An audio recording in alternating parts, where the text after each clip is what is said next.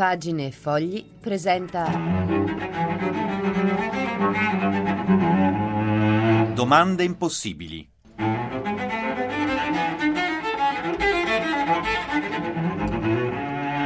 Una al giorno per cristiani pensanti. Buonasera a tutti amici in ascolto da Laura De Luca, Radio Vaticana Italia, le domande impossibili. Le domande che non si accontentano di risposte, soprattutto di risposte consuete, accomodanti, precotte, insomma, ma vogliono piuttosto generare altre domande, anche passando attraverso il dubbio, il sospetto, la dialettica, la provocazione, l'apparente non senso. Quello delle domande impossibili, insomma, è un gioco, anche se mica tanto. Mi feci tante domande che andai a vivere sulla riva del mare e gettai in acqua le risposte per non litigare con nessuno. Come a dire che le risposte a volte ci mettono gli uni contro gli altri, le domande invece ci aiutano a confrontarci. Il pensiero era di Pablo Neruda. La domanda impossibile di oggi è perché è così difficile aprire una porta? Dietro la porta di casa mia ho notizie arrivate da molto lontano. Dietro la porta di casa mia ho un amore che tengo, che tengo a portata di mano.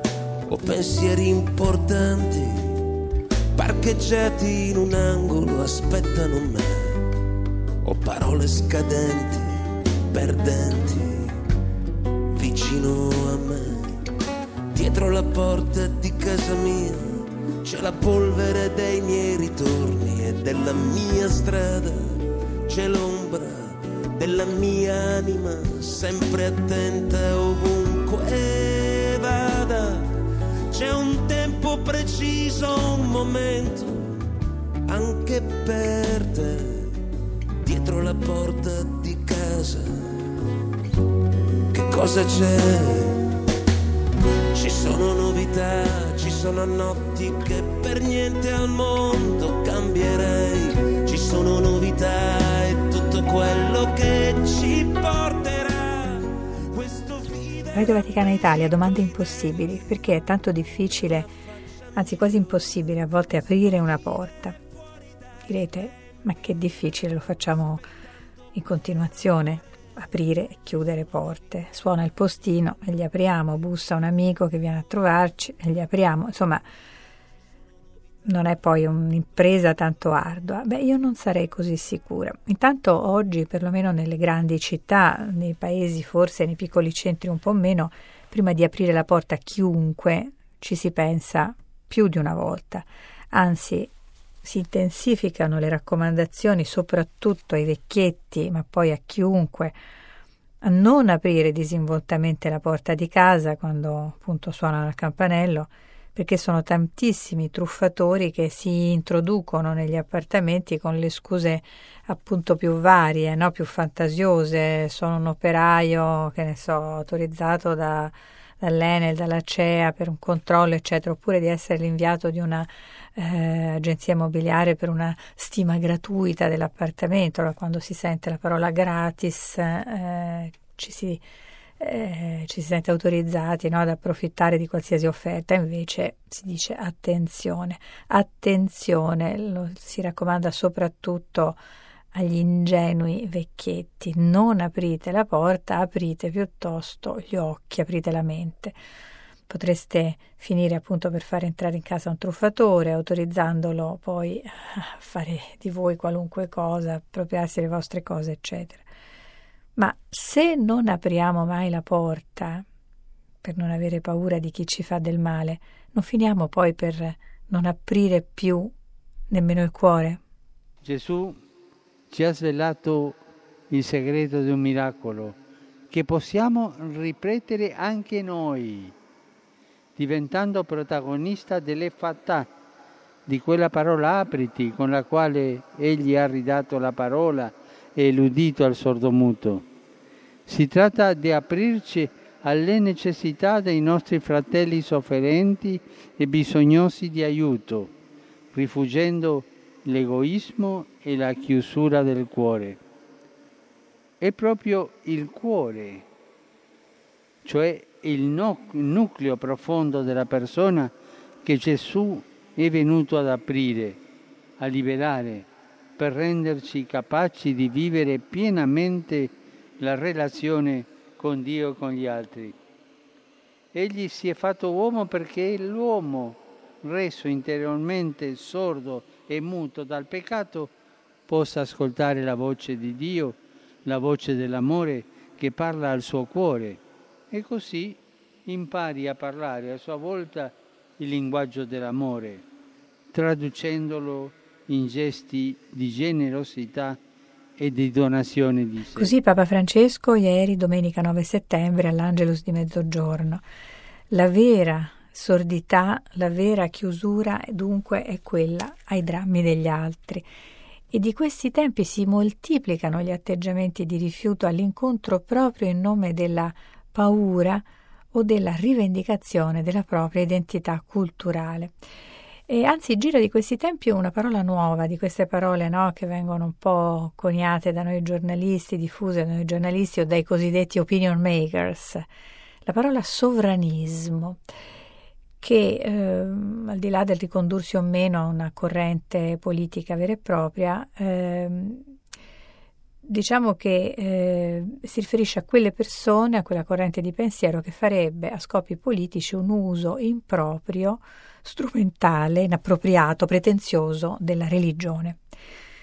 Oggi Francesca Paci sulla stampa di Torino firma un bell'articolo in cui ehm, ci presenta il pensiero di eh, diversi studiosi a sostegno di quella tesi che si va delineando in Europa e anche nel mondo e, e secondo cui eh, sarebbero contrapposti un partito di nostalgici della tradizione a gli innovatori, a quelli che appunto guardano avanti, guardano al futuro, quindi nostalgici che mettono insieme rivendicazioni politiche, nazionalistiche e sentimento religioso, spesso anche in contrasto con l'apertura agli altri, l'accoglienza proposta continuamente da Papa Francesco.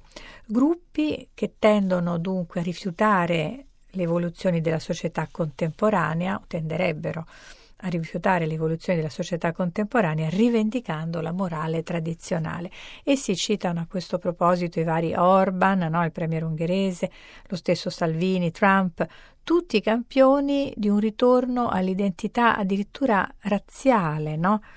Insomma, paradossalmente, eh, scrive oggi sulla stampa Francesca Paci, l'immigrazione, la temuta immigrazione da molti, specie quella musulmana, ha saldato eh, la retorica sovranista per alzare il tiro contro tutti gli stranieri e contro anche il pontificato aperto di Francesco, i valori liberali e di nemico in nemico fino appunto alla riproposta della razza e all'antisemitismo addirittura.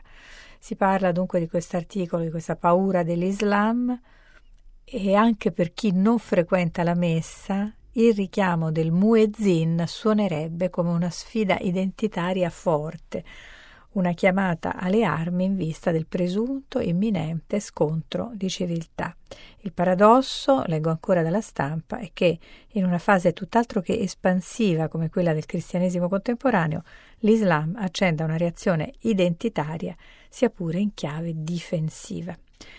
Insomma, ancora e sempre a leggere quest'articolo non aprite quella porta, sembrerebbe eh, l'invito sotterraneo, o peggio, se l'avete aperta in un momento di distrazione, chiudetela.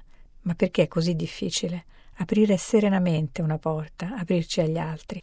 E perché è così difficile aprire la porta del cuore? Perché voler salvaguardare la propria identità culturale, volerla salvaguardare legittimamente, insieme alle proprie tradizioni, dovrebbe servire da arma a gruppi o movimenti ultraconservatori per incoraggiare a tenere le porte serrate e a urlare non passa lo straniero. Radio Vaticana Italia, le domande impossibili.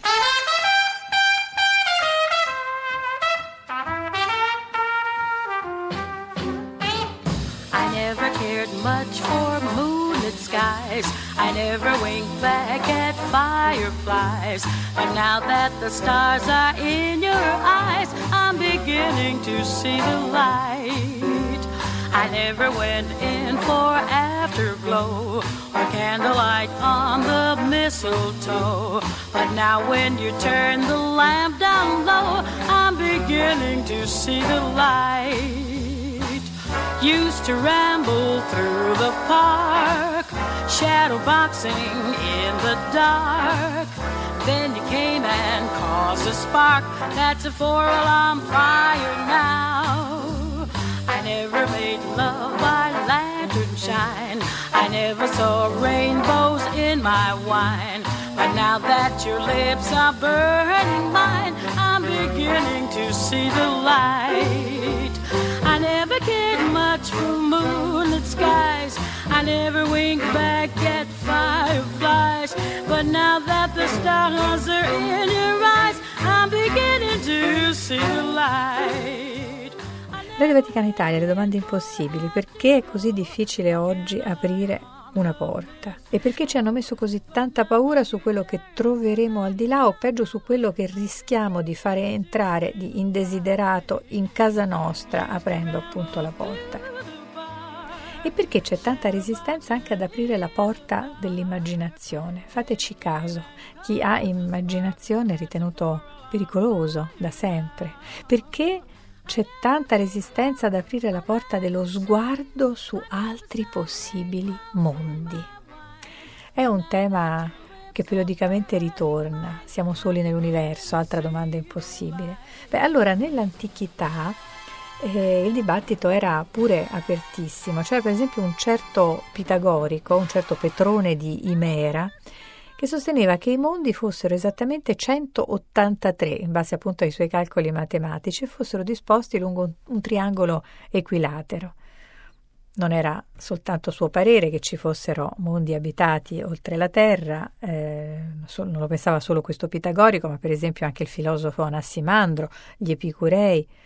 Oggi gli esopianeti accertati, pianeti eh, esterni al sistema solare, e sono tantissimi e crescono continuamente anche grazie all'evoluzione delle tecniche di osservazione no?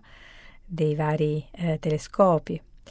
E al momento se ne contano quasi 4.000, per esempio. E, e la scoperta di questi esopianeti è lo straordinario esito di una storia lunghissima, dunque, di una storia secolare che ha visto ehm, alternarsi ipotesi contro ipotesi, contraddizioni, idee, teorie anche, teorie speculative e anche ricerche appunto scientifiche e che è almeno lunga due millenni. Bene, questa storia è contenuta nel libro che voglio segnalarvi oggi e che è firmato da una strana coppia, diciamo così, un filosofo e un fisico. Eh, da sempre filosofi e fisici sono stati eh, i privilegiati no, ad aprire le porte dell'immaginazione e della mente proprio per immaginare altre terre abitate. Sono Giulio Giorello, il filosofo, e Elio Sindoni, il fisico, che hanno pubblicato con Raffaello Cortina già um, due o tre anni fa un mondo di mondi alla ricerca della vita intelligente nell'universo. Dunque c'è vita oltre la Terra? Altra domanda impossibile. I due seguono l'evoluzione del pensiero attorno a questa domanda eh, definitiva e citano fra i tanti per esempio Giordano Bruno che scriveva Uno è dunque il cielo, il spazio immenso, il seno, il continente universale, l'eterea regione per la quale il tutto discorre e si muove, ivi innumerevoli stelle, astri, globi, soli e terre sensibilmente si veggono ed infiniti ragionevolmente si argomentano, parole che eh, i due autori le traggono dal suo dell'infinito universo e mondi, un'opera della fine del Cinquecento, parole dunque che eh, gli costarono, come sappiamo, eh, la, la, la, mandata al rogo, perché erano apertamente in contrasto con le teorie eh, della Chiesa di quel tempo. Dunque questo excursus di eh, Giorello e Sindoni prosegue fino ai tempi nostri, bisogna aspettare l'Ottocento però, raccontano gli autori, eh, perché davvero esploda il dibattito sull'esistenza di mondi extraterrestri e di eventuali altre civiltà, di eventuali altri esseri viventi. Allora vi ricordo, edito da Raffaello Cortina già nel 2016, Un mondo di mondi alla ricerca della vita intelligente nell'universo di Giulio Giorello e Elio Sindoni. Riders on the storm. Riders on the storm. Into this house we're born. Into this world we're thrown. Like a dog without a bone, an actor out alone, riders on the storm. The Doors, il leggendario gruppo rock fondato dal coltissimo, dall'originalissimo Jim Morrison, che sarà poi la voce di questo gruppo. Domande impossibili su Radio Vaticana Italia perché è così difficile aprire una porta. Allora, The Doors. Morrison, Jim Morrison baserà molti dei testi del gruppo sulla sua conoscenza di Nietzsche, eh, dei poeti maledetti francesi e in particolare di William Blake. Il mondo del rock facilmente aprì le porte alla letteratura e forse non tutti sanno che questo nome, The Doors, le porte, Morrison lo trasse dal libro The Doors of Perception, le porte della percezione di Aldous Huxley, a proposito appunto di eh, menti visionarie disposte a immaginare, ad aprire le porte dell'immaginazione, un testo del 1954 in cui Huxley eh, descrisse i suoi esperimenti a scopo conoscitivo con le droghe psichedeliche. E, mm, in realtà, a sua volta, Aldous Huxley aveva preso questo titolo, Le porte della percezione, eh, da un magnifico verso di William Blake, e se le porte della percezione fossero purificate, tutto apparirebbe all'uomo come in effetti è, infinito.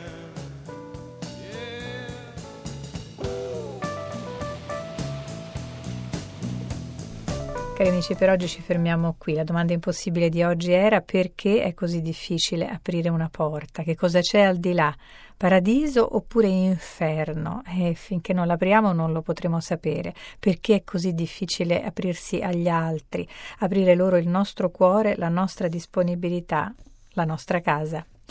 Domande impossibili è in onda tutti i pomeriggi alle 18.15 su Radio Vaticana Italia. Ciao, a domani! Domande impossibili.